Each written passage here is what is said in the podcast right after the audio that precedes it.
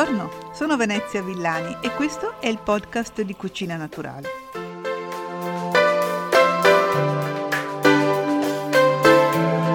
Oggi parliamo di radicchio e lo facciamo insieme al nostro chef Giuseppe Capano per vedere insieme a lui come utilizzarlo al meglio, perché lo sappiamo tutti, il radicchio non è una semplice insalata, ha un colore, ha un sapore che lo distinguono da tutte e in più è buonissimo anche cotto. Vediamo cosa ci dice lo chef. radicchi fanno parte della famiglia delle cicorie e hanno una genesi particolare perché proprio il metodo di coltivazione che è una sorta di forzatura gli consente di avere delle foglie croccanti, rosse, a meno che non ci siano varietà di altro colore variegato. Poi le tipologie possono essere diverse, quelle più usate, mi riferisco soprattutto al radicchio rosso, sono il radicchio rosso di Treviso che è un ICP come del resto anche gli altri, il radicchio rosso di Verona, quello di Chioggia e poi ci sono i variegati sia di Castelfranco che di Chioggia. In tutti questi casi spesso abbiamo sia delle varietà precoci, cioè che vengono coltivate, vengono raccolte nella prima fase autunnale, sia delle varietà tardive che diventano un po' più amare, che vengono raccolte invece successivamente.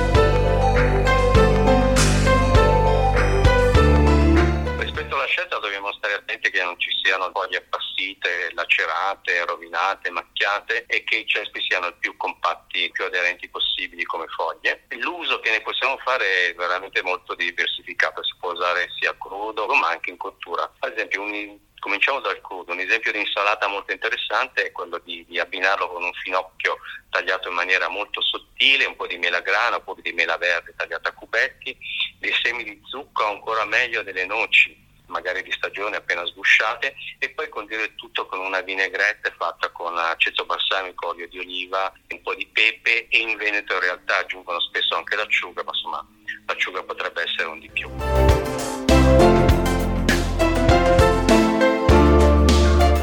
metodo per servirlo come un antipasto è quello di tagliarlo a,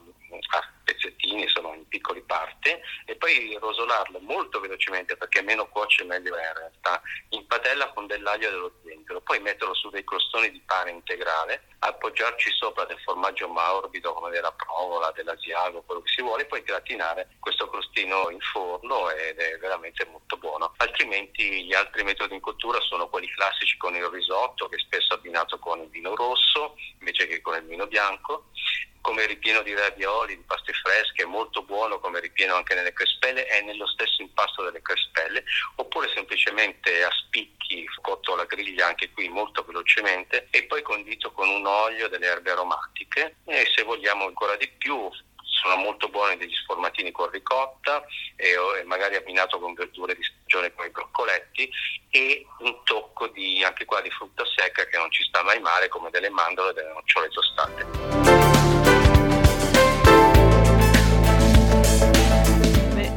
Che a me è venuta fame, non so a voi. Ringrazio allora lo chef Giuseppe Capano e vi do appuntamento al prossimo episodio del podcast di Cucina Naturale.